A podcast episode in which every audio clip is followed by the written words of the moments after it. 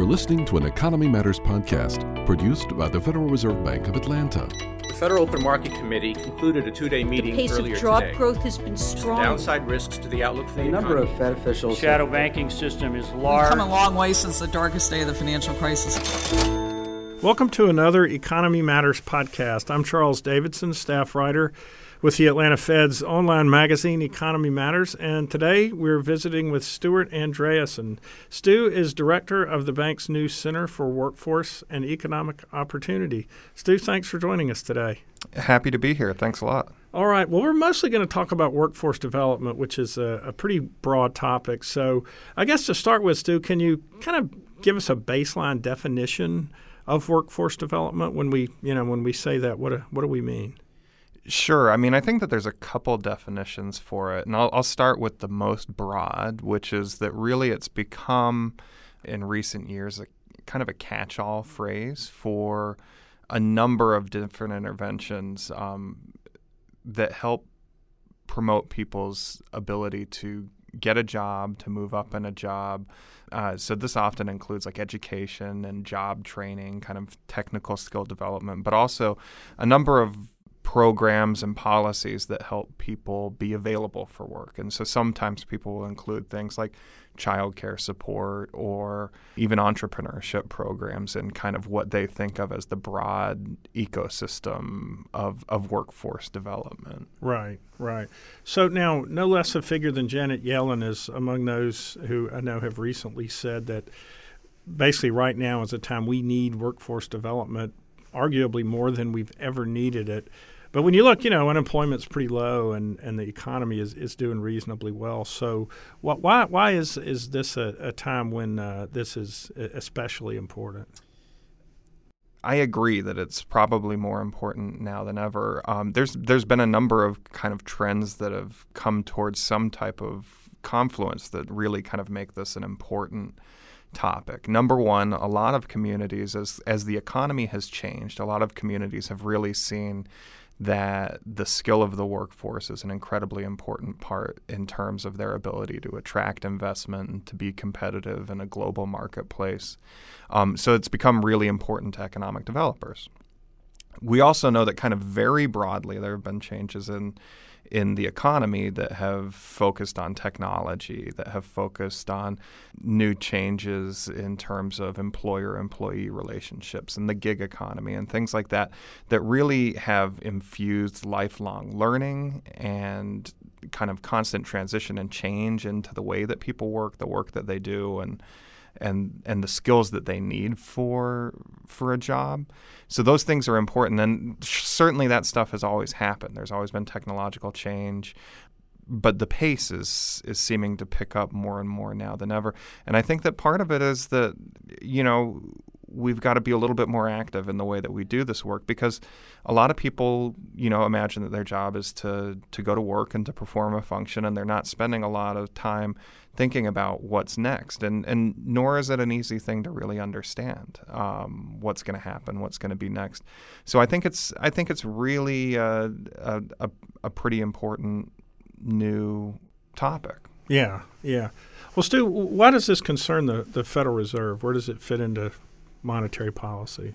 It does in a number of ways. I mean, we can think about our dual mandate, which um, you know is focused on price stability and low inflation, and and and also maximum employment. And certainly, this helps fit into the whole fits well with the portion related to maximum employment. We want to make sure that we're able to tap into the abilities and skills and potential of, of our entire workforce. I mean, you know, broadly we can think that our part of our role is to ensure that the economy is growing at a sustainable and strong pace. And as as we think about like what that pace might be, if we leave resources on the side, that that doesn't happen. And so you can think that there's probably two ways that that ends up affecting kind of broad overall economic growth. If we have jobs that remain unfilled, because employers can't find the workers that they need to perform the work, then that's some amount of production that's lost. But I'd also say that there's another part of that is that there's this this uh, level of innovation and growth and productivity that helps drive economic growth. And and people's people's skills and knowledge play into coming up with new ideas. And this is not just innovation that happens at big tech firms and new things are invented. This happens on the shop floor. It happens in lots of places where someone kind of figures out how to do something in a slightly better way, a more efficient way, where you're maybe not creating a whole bunch more things, but you've improved a process, you've helped manage some costs, and those are important. We those are both things that are difficult to actually measure. Is is a job unfilled because there isn't a worker with the skills? Has there been some type of shop floor innovation that has improved productivity? Very difficult to measure, but we know that there are things that ultimately help the economy grow. Workforce development helps to do that. I would also say that another thing that we're focused on with the Federal Reserve's community development function is thinking about some of the distribution that happens in, in the economy. And the community development function specifically focuses on low and moderate income populations and workforce development and helping people to find ways to get employment and to move up in employment is certainly a way to address challenges that people with low incomes or living in poverty may face. Right. Well, that's a nice segue to uh, to explore what the new center is going to do. So, Center for Workforce and Economic Opportunity. Uh, the names, uh, uh, I think, is is fairly self-explanatory, but it's also pretty broad. So, so can you talk, Stu, for a minute about what the center's role is? What are some of the major uh, focus areas for it? Sure. I, I will say that broadly, the, the Center for Workforce and Economic Opportunities mission is to explore and support the ways that training, education, and ultimately employment can help promote economic opportunity and economic mobility for workers to help provide opportunity. That plays out in a number of ways, and I want to talk kind of specifically about that. So, there are challenges in the workforce development system. Um, we know that it's a very there are a diverse set of actors that are involved in workforce development. There are economic development organizations, there are community based organizations, and certainly community colleges, universities, the K 12 mm-hmm. education system. So there's a lot of actors that are all kind of working with different motivations and, and from different perspectives that are kind of making out this bigger, broader system or kind of marketplace of opportunities that are available. So we can um, help maybe make that a little more cohesive, perhaps. The hope is to make it a little more cohesive. The hope is to to be able to to work with groups, and especially now as this has become more and more important, as there's been more and more interest in it. There's a lot of new people that are interested. There are new new actors to the to the field and and part of what we hope to do is to be able to to bridge research and practice and really help to to make sure that as people are making investments and as communities are investing in workers, that they're doing things that are going to be the absolute most successful and, and have the greatest chance to to help people out. So we want to help to make sure that that the policies and programs that communities enact are effective. And so our, our hope is that as a as a neutral player that has some connections to uh, many of these different fields, we can help to bridge those gaps, make it a little bit more cohesive, and in a lot of ways help the system to perform. How, how, how will we go about doing that, Stu? I mean, I know that'll there'll be a, a sort of a multi prong approach, I'm sure. But what what are just a few examples of of, uh, of programs or, or events or, or initiatives sure. that uh, that you guys are going to undertake? Well, I'd, you know, I one of our goals is also to work with our partners across the Federal Reserve System. So there are people that are doing this work really deeply on the ground with communities, helping to understand issues and identify new trends. We want to help support that and and create a voice that's larger as the Fed system. But I think that one of the other things that we can do is that we can help in a lot of ways link it back to questions of economic growth and really be objective and help people understand what's uh, what can work and what doesn't. I would also say that we can lean on a lot of the the strengths that the Fed system has, and part of what we can do is help to take labor market analysis and economic analysis and data that that is available and turn it into into products and and and things that are relevant and useful to people that are engaged in workforce development. I'd point to the Opportunity Occupation Monitor, which we launched last year, which takes information from a number of public data sites that helps to identify in a community what are middle skill jobs and and jobs that don't require a bachelor's degree that pay well, that pay above median wage, partly so that workforce organizations can help to prioritize what they train people in towards those that are jobs that are hard to fill and and provide great opportunities for, for workers who don't have four years or six years or however long it may be to, to get an advanced degree, but also to help actual job seekers and students understand what opportunities are available, what happens if they get a major in one thing versus another.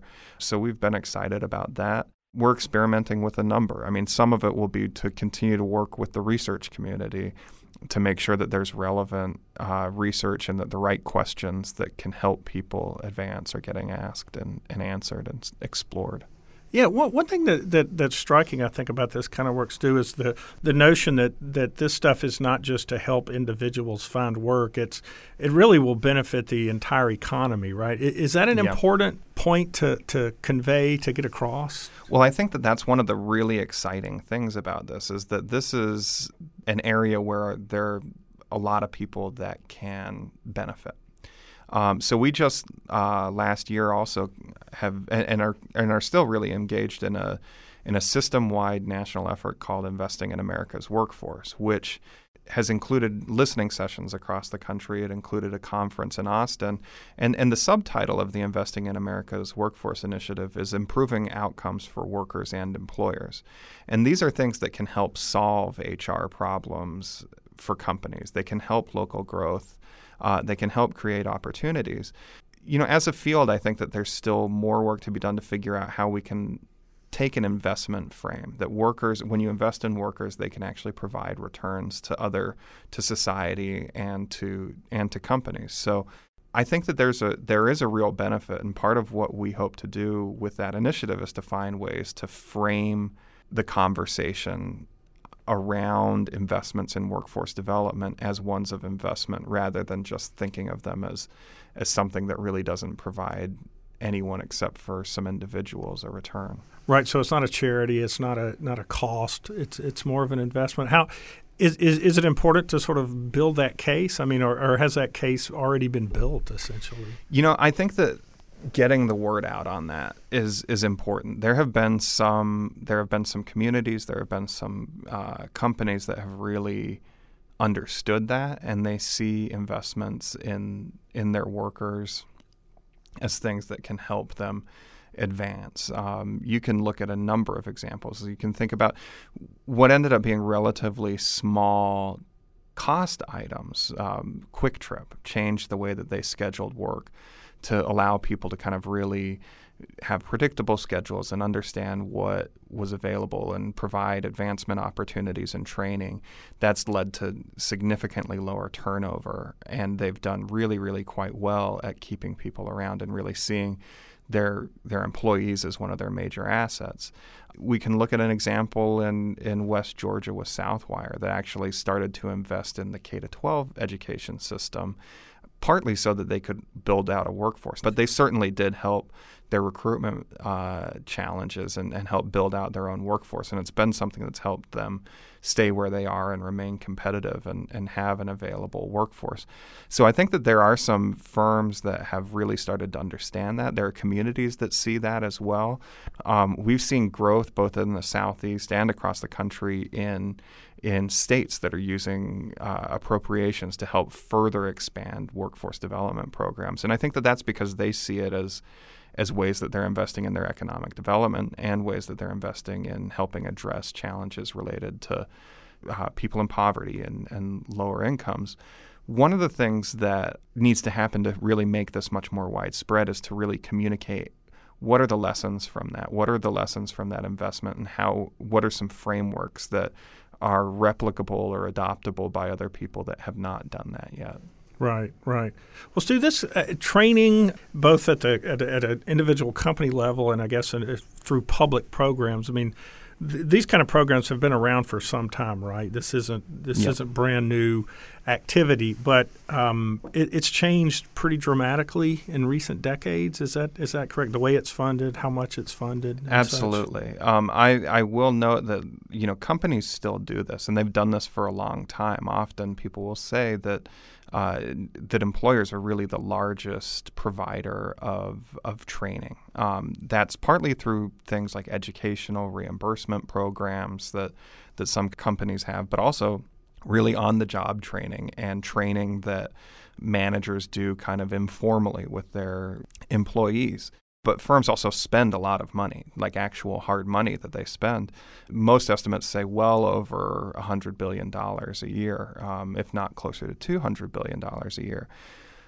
Of that investment, though, the, a huge majority uh, of, of the money that is spent, actual money by firms, is spent on or on employees that already have very high levels of education. So it typically goes to people that already have a bachelor's degree. There's also been changes in in public programs. So if you if you go back to the 80s to the Job Training and Partnership Act, which is really the predecessor legislation to what we call the traditional workforce development legislation, the federal workforce development system, which is uh, a smaller program out of the Department of Labor uh, called the Workforce and Innovation Workforce Innovation and Opportunity Act, which is about three billion dollars a year. And now, if you adjust for inflation, that means that since 1980, it's it's down by about 87 percent. So it's considerably smaller. And that's not to say that the federal government isn't doing anything. It's just that they've reprioritized that. Pell grants have expanded significantly in the last few years. Pell grants provide college tuition for low income students. Now, that has meant significant expansion in the availability of, of programs, but a huge amount of Pell Grants are spent on career based training at community colleges. So there's been a lot. There's been a lot of change. So since since companies tend to, to focus their investments in workforce development on their uh, employees who are already pretty educated, high skilled workers. Does that mean the the sort of workforce development ecosystem out there outside the you know doors of the employers themselves is it is it their charge or or, or their does it fall to them to focus on the uh, distributional issues, which we briefly touched on earlier? It's uh, the the folks who are who, who don't have bachelor's degrees, the from demographic groups that uh, that in general have, have not shared in the in the prosperity quite uh, quite equally. Is that kind of how this this is going to work out or is working out?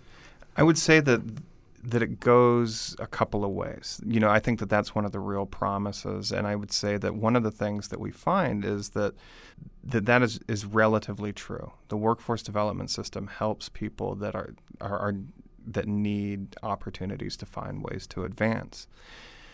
One of the challenges that that system faces is that when you start to introduce a lot of non-skill barriers. So there, we can think about some of the things that workforce development addresses as both skill-based barriers. Someone doesn't have the technical skills to do a job versus non-skill barriers, which are you know think more broadly kind of the conditions that they that they face in right. life. Transportation, transportation, housing, housing um, access to child care, and even you know some broader issues, discrimination in the labor market or challenges finding work because of a mistake that someone made in their past, addiction issue or a criminal background. The workforce development system is well set up to, to deal with skill based challenges. There have been some some changes that have a- attempted to help address non-skill based challenges like transportation and childcare, but they're quite small. They typically only help with transportation to training, not necessarily transportation to work. Other than we've seen some programs that have really focused on helping to solve transportation issues that show really good results, but it's it's a challenge to find enough people to drive and to find funding to pay for cars and things like that to get people to work. But the workforce development system is well set up to deal with skill based challenges. It's not as well set up to deal with non skill based challenges. So you start to see what look like relatively modest results from these skill based programs. But if you factor in the, that they're working with populations that have real labor market challenges and challenges in getting to work and being available for work and doing work, you know, I think that there's probably a lot of promise. And if we think a little bit more comprehensively about how you can support workers to get to work and to be available for work and, and to be skilled to do work, you'd see some really great examples. And I, to me, that's one of the really exciting things about being at the Fed and working closely with our community development group on the broad range of, of issues that we talk about for low and moderate income communities is that this is a real connecting point that the workforce development system can make to help deal with non skill based issues. But it's also a real opportunity for the workforce development community to bring something to to populations that have really found their way to have stable housing and some more stability in their neighborhoods and communities and really are starting to look for ways to move up. I'm excited to, to help make those connections. Focusing on skills for just a minute here, and we hear often the term skills gap.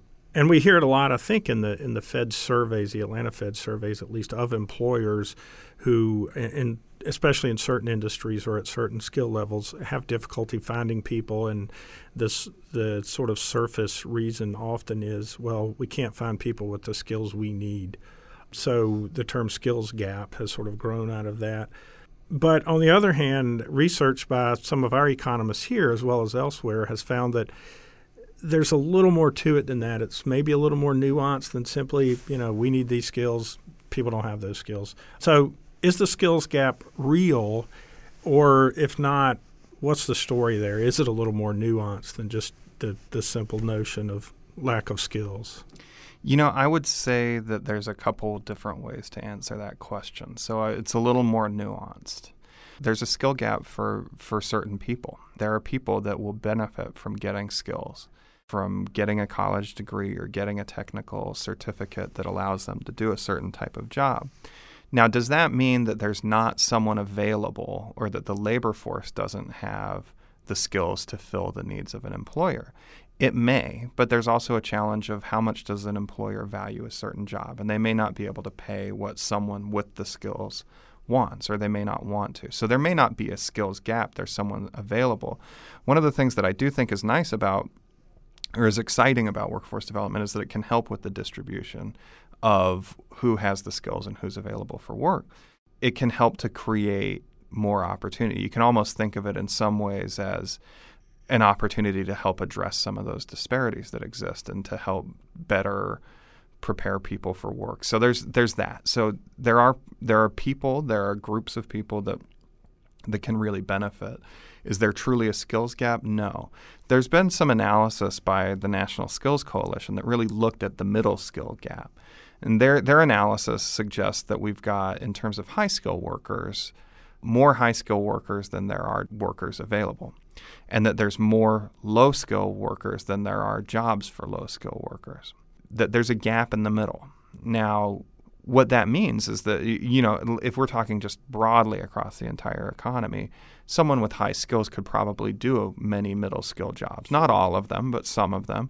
Um, so what you end up seeing probably is that there's not truly a skills gap that you know people with higher skills can filter down and do some of those jobs.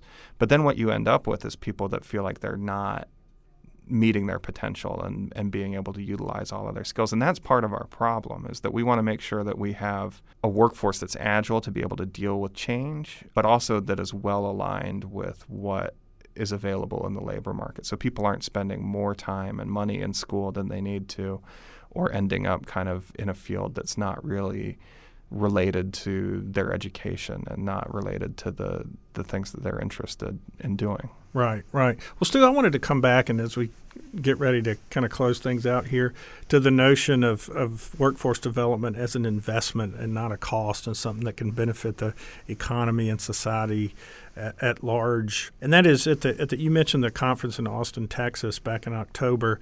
There, I, I, a number of, of uh, speakers, experts in this field and, and other fields as well, mentioned the idea that paying for workforce development, say, as in thinking of it as an upfront investment as opposed to back end spending on public programs, uh, incarceration, unemployment insurance, um, you know, assistance for with food purchases and such. Uh, that basically the upfront investment is going to cost far less than the investments on the back end if we if we don't get better at this. I, is that an important uh, uh, point to make, and, and, and is that valid? Yeah, and I, I think that that's absolutely right. And those are some of the things that don't always get captured in in evaluations of the effectiveness of workforce development. There's a few very big studies that suggest that someone that goes through workforce development earn and, and, and so these are quite old but earns $500 more per year which sounds relatively modest mm-hmm. now if you start to factor in that they many of the people that are going through these programs face a lot of those non-skilled barriers to work starts to seem a little bit better. And you start to say, well, they were making quite a low amount of money, and that $500 sounds even better. But that doesn't really account for the things that you just mentioned lower incarceration rates, less public assistance, um, on and on. Those are real benefits. And, and to that point, that they're not captured very well there's been some attempts at starting to try and capture them. And in a few very, very early cases, there's been something, a, a, new financial product called a social impact bond, where if you're able to do some of these things through workforce development or other interventions cheaply, that governments and investors will actually pay for those social outcomes that they see because they're able to save money. Um, and it can be a situation where government provides a little additional investment in something like education or workforce development uh, so that they're spending less later. Right. All right. Well, Stu, there's a whole lot to talk about here, and we'll uh, we'll come back and uh, and continue this conversation later. But I think we'll probably need to wrap up for now. Thanks so much for your time. Thank you. Thank you for having me. Yeah, and thanks for listening. And if you want to learn more about what the Center for Workforce and Economic Opportunity is up to, uh, check out the website at frbatlanta.org slash CWEO. And thanks for listening. And come back next month. We're going to be talking with Amy Goodman, who's the head of the 6th District cash operation about what they do and about some pretty interesting work that they did in Puerto Rico following the the devastating hurricane down there. So thank you for listening and, and please come back. This has been a production of the Federal Reserve Bank of Atlanta. For more podcasts on this topic and others, please visit the Atlanta Fed's website at frbatlanta.org.